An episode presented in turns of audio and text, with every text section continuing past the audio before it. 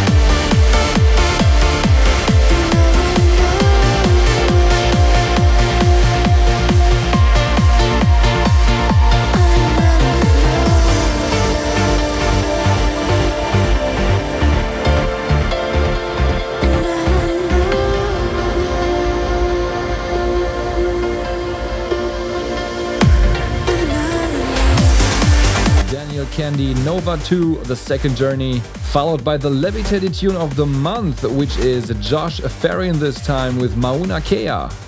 Approximately halfway gone, six tracks ahead. And if you like the show so far, then head over to facebook.com slash runwithleeds and give us a like to keep yourself up to date with all information about this show, our releases and everything else.